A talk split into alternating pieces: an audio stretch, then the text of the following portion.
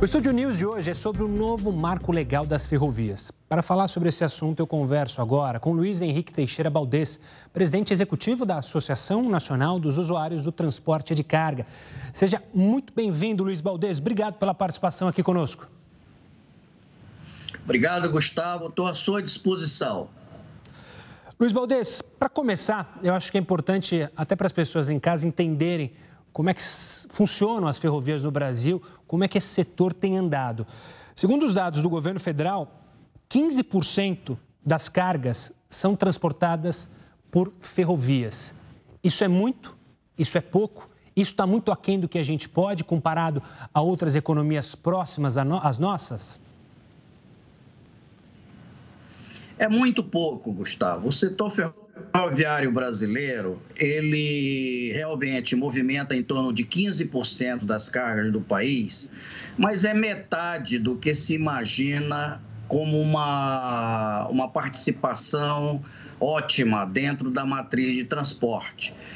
Os Estados Unidos é 35%, na Rússia é mais de 50% das cargas movimentadas por ferrovia. Por quê? Porque ferrovia é muito mais barato do que transportar por rodovia. Rodovia no Brasil se movimenta quase 70% da nossa carga. 15% é, é por ferrovia. Portanto, é muito pouco ainda. Atualmente nós estamos num processo de renovação de contrato de ferrovia, mas que precisa se reestruturar o sistema ferroviário brasileiro. A malha ferroviária brasileira é ainda com baixa eficiência, muito cara para todos os, os usuários do transporte, de forma que seria adequado a aprovação deste PL das ferrovias, porque ele sinaliza para uma mudança e melhoria na malha ferroviária brasileira. Luiz Baldez, para a gente entender também, hoje o que é transportado, principalmente pelas ferrovias, são grãos e também é, é minério, muito por causa da Vale. Isso é muito pouco também, né? Como que hoje um produtor, por exemplo, é, um agricultor ou até um pecuarista, se quiser transportar pela malha ferroviária, obviamente que ele precisa ter a malha ferroviária, mas além disso, é muito complicado essas tratativas ou não? É fácil, não há burocracia? É muito complicado, Gustavo. Vou só explicar o cenário em que a gente se encontra nesse momento. É, em 1996, foi assinado o primeiro contrato de concessão uh, das ferrovias. Naquela ocasião, a antiga Refesa estava em estado pré-falimentar. Então, a privatização, naquele momento, foi muito boa, foi muito adequada. Uh, e bem-vinda àquele momento. Porém, 20 anos depois, o que a gente se encontra? Da seguinte forma: é, nós é, foi concessionado aquela ocasião 30 mil quilômetros de ferrovia. Hoje opera 10, 12 mil quilômetros. Portanto, eu tenho 18 mil quilômetros de ferrovia ou abandonado ou com um tráfego muito pequeno, que não tem, é, tem uma participação marginal na, na mudança da matriz é, de transporte. Por outro lado, hoje a gente se encontra desses 10, 12 mil quilômetros que funciona na mão de dois grupos empresariais, que é a Vale e que é o Grupo Rumo. E na matriz de transporte hoje, 80% é minério de ferro e 15% são os grãos. Então, na realidade, hoje temos uma ferrovia é, pequena, muito pequena para o tamanho do país, que movimenta dois tipos de produtos, em que um é absolutamente majoritário, que é o minério de ferro. Se a gente ainda conseguisse movimentar grãos, que é a base da nossa economia, seria ótimo, mas movimenta pouco grão em relação ao minério de ferro e, além do mais, é um sistema de monopólio na mão de dois grupos empresariais. Então, esse é o cenário que nós vivemos. Nós temos muita dificuldade de negociar contratos, os usuários têm muita é, dificuldade de negociar contratos e nós pagamos uma tarifa ainda muito elevada para transportar por ferrovia. Baldez, dito isso, a gente olhou esse cenário que você explicou perfeitamente, você falou de concessão na sua fala. Uma é, das principais mudanças do projeto que está lá no Senado, de autoria do senador José Serri, hoje relatado pelo senador Jean, é, Jean, Jean Paul Prats, do PT do Rio Grande do Norte, é justamente a criação da concessão aliada à autorização. O que, que, isso muda? Você mencionou, né? A concessão tem dois grandes grupos comandando. Com a autorização, isso pode trazer uma diversificação para o setor ferroviário? Primeiro lugar, nós consideramos o projeto de lei, esse projeto de lei é, originário do senador Zé Serra e que hoje está sob a relatoria do senador Jean Paul, muito bom. Porém, gente, nós temos que ter alguns cuidados, muitas vezes, em a, analisar esse, esse projeto de lei. O primeiro deles é que ele introduz uma forma de é, autorizar o investimento. A concessão há licitação pública. Na autorização não há licitação pública. Mas o agente investidor pode ser o mesmo.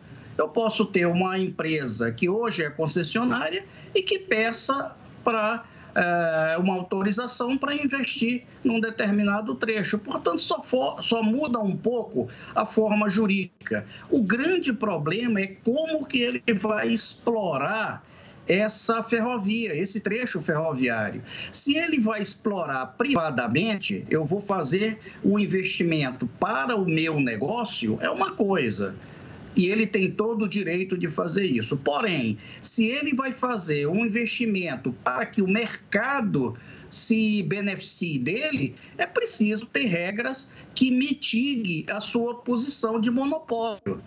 Se nós não resolvermos essa questão da forma de exploração, nós não vamos avançar na redução de custo, na melhoria da eficiência logística, que é isso que os usuários querem. Nós queremos muitas ferrovias. Façam da forma que vocês quiserem. Não tem problema nenhum. Porém, nos dê a chance de ter a alternativa de escolher que ferrovia nós vamos trafegar com nossos produtos e quais os operadores que vão transportar o nosso produto.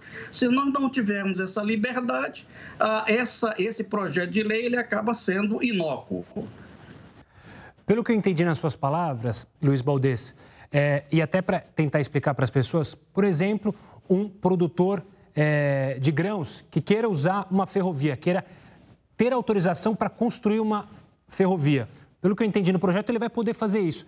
Mas você tem é, ressalvas a essa questão e eu queria entender um pouco mais dessas ressalvas sobre essa dificuldade da autorização e da concessão, é, essa criação nova, mista aqui no Brasil. Vou explicar. É assim, se eu vou fazer um trecho ferroviário, por exemplo, eu vou dar um caso real que já existe, nós estamos analisando e que nós apoiamos. O caso da Ferrogrão, que é uma ferrovia de mil quilômetros que vai sair de Sinop, no Mato Grosso, e vai até Miritituba, no Pará, em torno de mil quilômetros. Essa ferrovia ela vai servir praticamente de uma esteira rolante para os produtos agrícolas. A grande massa uh, a ser transportada são os grãos e fertilizantes e assim por diante, combustíveis para aquela região. Portanto, ela não está interligada à malha nacional. Ela é um, é um sistema praticamente isolado entre Sinop e Miritituba. Porém, se esta ferrovia vier um dia a ser integrada à malha nacional, ela tem que fazer, é, ter regras de regulação que hoje a NTT, que é a agência reguladora, já estruturou, que, por exemplo, é a questão do direito de passagem, é passar outros produtos. Então, um produtor que queira fazer a sua via por autorização, ótimo.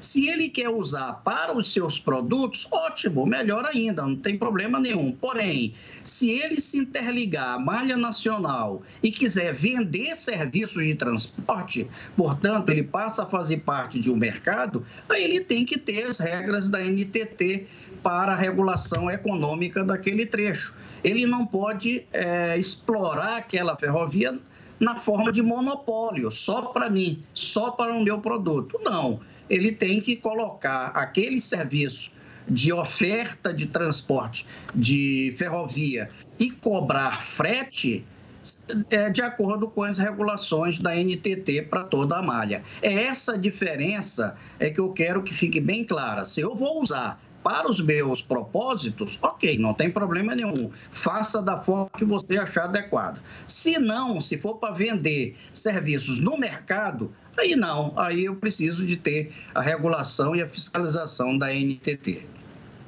Baldez, você falou justamente sobre regulamentação.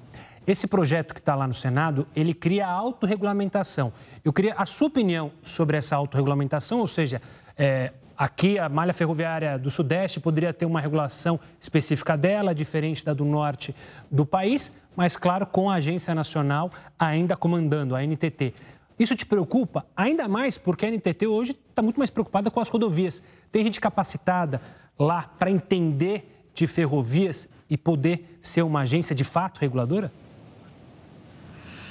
É o seguinte, ótima pergunta, porque isso nós já debatemos muito, a autorregulação, que não é uma figura é, institucional que o Brasil conheça em detalhe. A nossa opinião foi a seguinte: ok, eu acho que a regulamentação é algo bom porque tem partes técnicas de dormente, de trilhos, de interoperabilidade, de, de comunicação entre trens, que o concessionário ele conhece muito mais do que a agência reguladora. Ele tem técnicos que passaram a vida trabalhando naquilo. A agência reguladora, por outro lado, ela precisa fazer, além do acompanhamento desta regulação, ela tem que ter dois papéis. O primeiro papel é que ela tem que definir uma regulamentação técnica mínima tipo velocidade, tipo duração do, da vida dos vagões de locomotivas, ou seja, a, a NTT tem que ter um papel de ter uma regulação mínima para todo o Brasil. E, as, e a autorregulação poderia fazer esta adaptação às regiões, totalmente diferente, a região Nordeste da região Sudeste, com mais densidade econômica. Então, poderia haver essas variações entre uma e outra. Porém, a NTT teria que fazer a regulação econômica.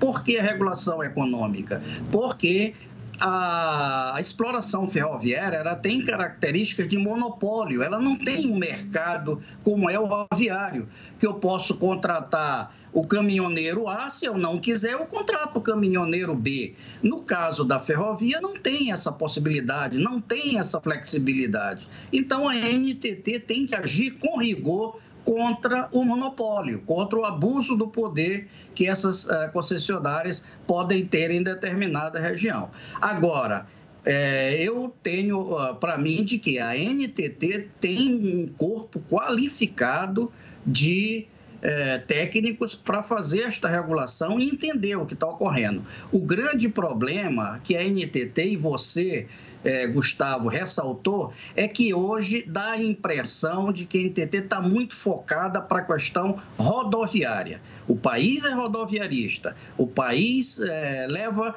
carrega, movimenta 70% de sua carga por rodovia. Ok, é importante, ninguém é, questiona isso.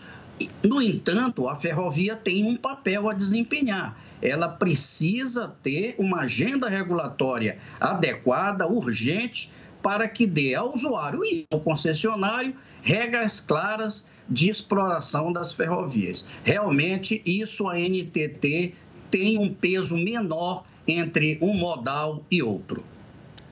Luiz Valdez, obrigado pela conversa.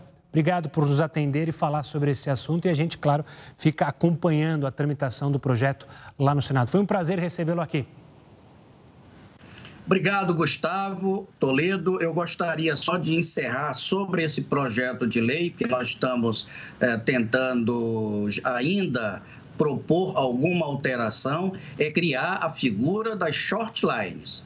Esta figura que são pequenas é, ferrovias que vão se interconectar com as grandes, é, é, grandes troncos ferroviários, mas que elas precisam existir para melhorar e dar maior viabilidade à malha ferroviária brasileira. A ANUT se sente honrada de participar aqui desse papo com você e fica à disposição para qualquer momento você nos acionar. Muito obrigado. Obrigado, Luiz Baldez. Um forte abraço. Vai falar ainda sobre short lines e muito relacionado ao transporte ferroviário. Estúdio News agora vai para um rápido intervalo e volta em instantes. Não sai daí.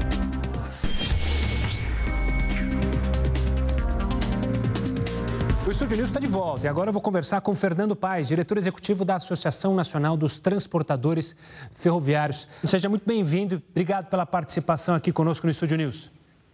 Obrigado, Gustavo. Nós é que agradecemos para a associação. É sempre um prazer poder falar um pouquinho aí sobre as ferrovias de carga no Brasil. Fernando, eu queria começar justamente com o tema que a gente encerrou o primeiro bloco falando com o Luiz Baldez, que era sobre essas short lines, que é algo novo, ainda mais é, para o transporte ferroviário nacional e que é muito baseado justamente em projetos que funcionaram muito bem no Canadá, por exemplo. O que, que são essas short lines, as linhas curtas, e por que, que elas têm é, o potencial de modificar o transporte ferroviário no Brasil?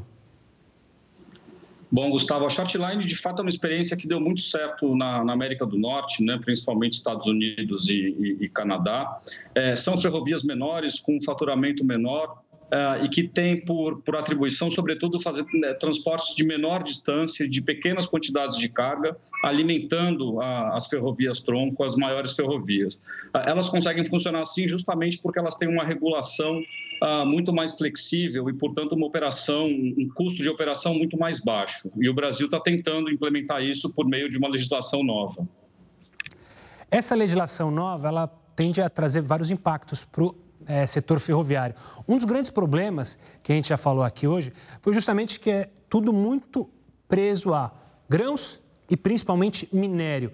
Esse novo projeto pode abrir para outras áreas, por exemplo, pecuaristas, por exemplo, produtores da linha branca, em usar também as ferrovias? Porque hoje esse é um grande problema, imagino. É, eu acho, Gustavo, primeiro que as próprias concessionárias hoje já estão cada vez mais transportando produtos que a gente chama de carga geral, é, produtos alimentícios, produtos industrializados. É, o crescimento tem sido de 25% ao ano nos últimos anos. Ah, e com a renovação dos contratos de concessão, muitas ferrovias estão, inclusive, ah, se propondo a transportar mais carga geral né? e, e dar mais espaço para esses produtos que atendem diretamente à sociedade também. Ah, e as shortlines também poderão ajudar com isso, claro, enfim, fazer transportes justamente de produtos em menor escala, produtos que hoje talvez não façam sentido nas grandes ferrovias, possam ser transportados por composições menores, alimentando os troncos principais, alimentando os portos. É uma possibilidade também. Fernando, como é que o marco pode justamente trazer novos players para esse mercado? É possível que não seja monopolizado, ou seja, que o setor ferroviário se abra para novos investidores, para, para novos players? Olha, eu acho que é possível sim. É, o setor hoje já tem muitos investidores e está cada vez mais se diversificando nesse sentido, mas é claro que com a expansão das short lines, por exemplo, a gente pode sim abrir o mercado para outros investidores, para outros tipos de, de operador. É, o projeto de lei 261, a que você se refere, que está no Senado Federal, ele tem essa proposta, uh, e o que a gente diz é que o projeto também uh, precisa de alguns ajustes, pra, justamente para permitir que as concessionárias, as próprias concessionárias, possam operar num ambiente aí regulatório mais moderno. Fernando, além do projeto, é, a gente está num ano que haverá renovação de contratos. O governo federal quer dobrar é, esse 15% que a gente tem hoje, apenas 15% é, dos, é, do transporte ferroviário é usado é, na nossa totalidade, para 30%. É possível isso? É, algo, é um número crível nesse cenário?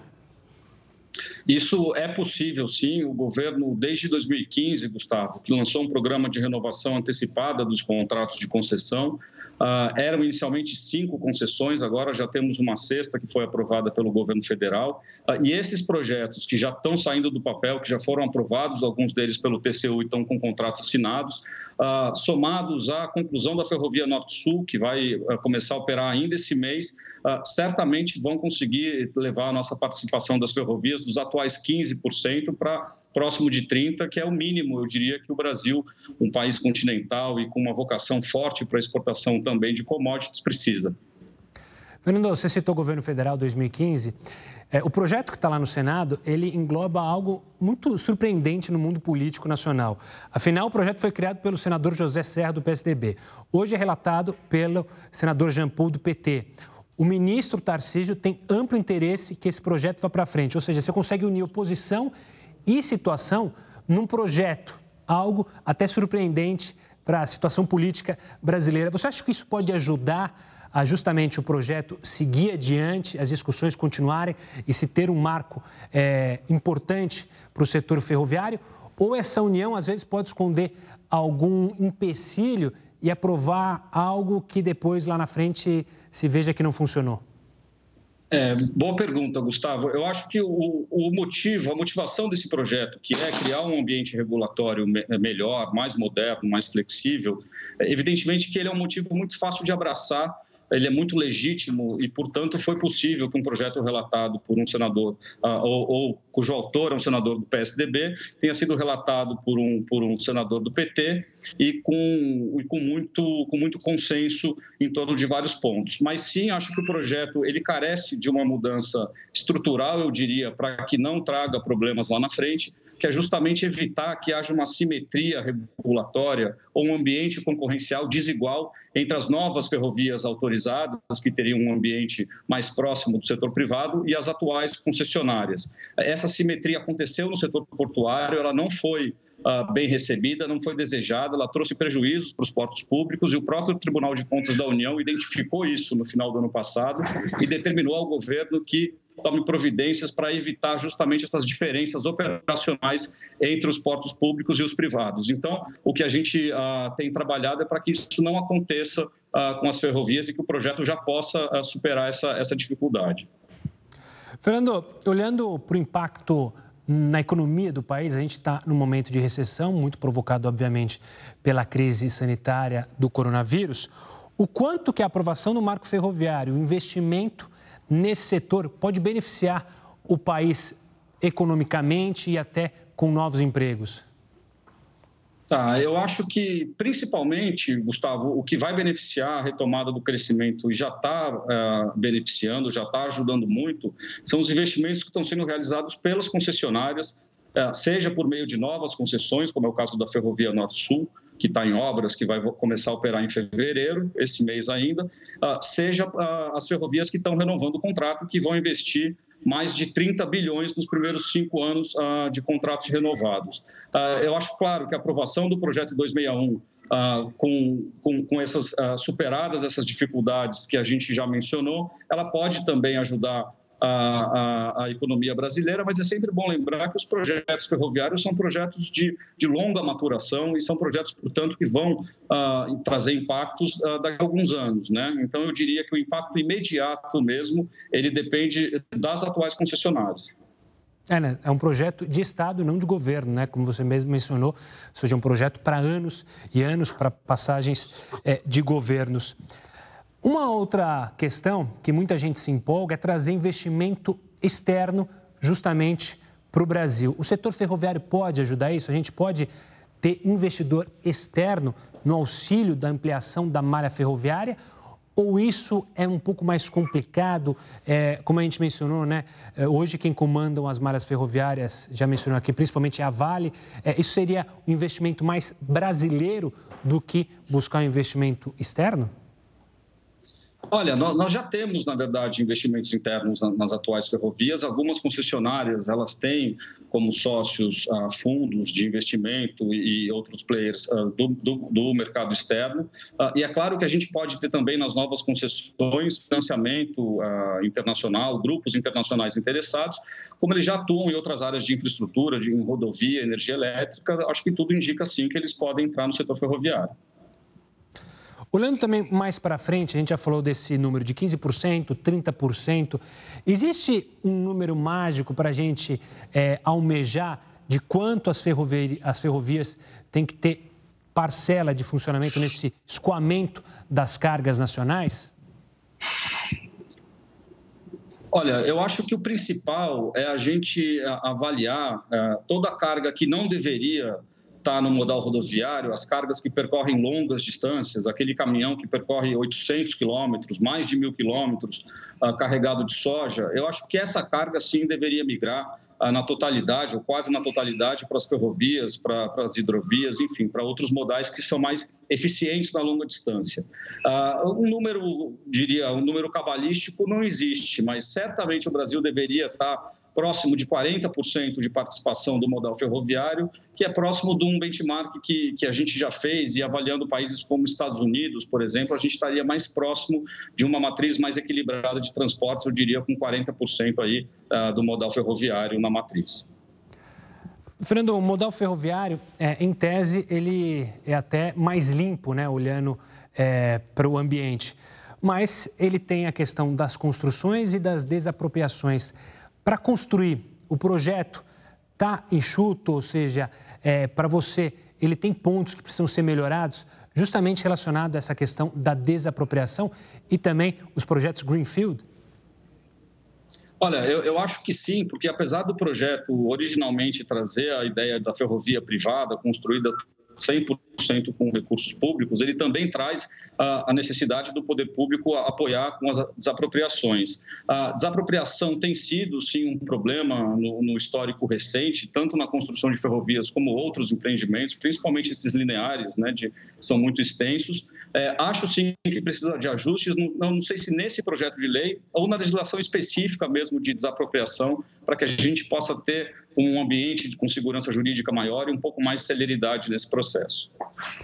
Fernando, nosso tempo está acabando, mas antes eu queria fazer uma pergunta. Obviamente que eu sei que o trabalho é, da associação é justamente com o transporte de carga, mas a partir do momento que a gente ampliar esse transporte de carga, conseguir ter uma malha ferroviária grande, isso pode também trazer benefícios para o transporte de pessoas? Quiçá um dia a gente sonhar ter uma situação muito parecida como é na Europa, em que a malha ferroviária te leva a, a todos os países do continente?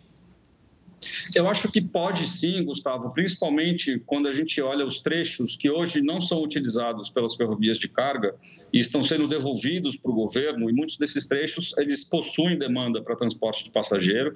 Então, acho que agora o, o grande desafio do país é conseguir uh, estruturar projetos em torno desses trechos, juntando a União Federal, governos do Estado e prefeituras, para viabilizar, sim, transporte de passageiros, seja é, o, o, transporte interurbano, seja uh, transporte entre cidades. Eu acho que, uh, utilizando esses trechos que já existem e vão ser devolvidos, a gente tem aí um ponto de partida é, fundamental.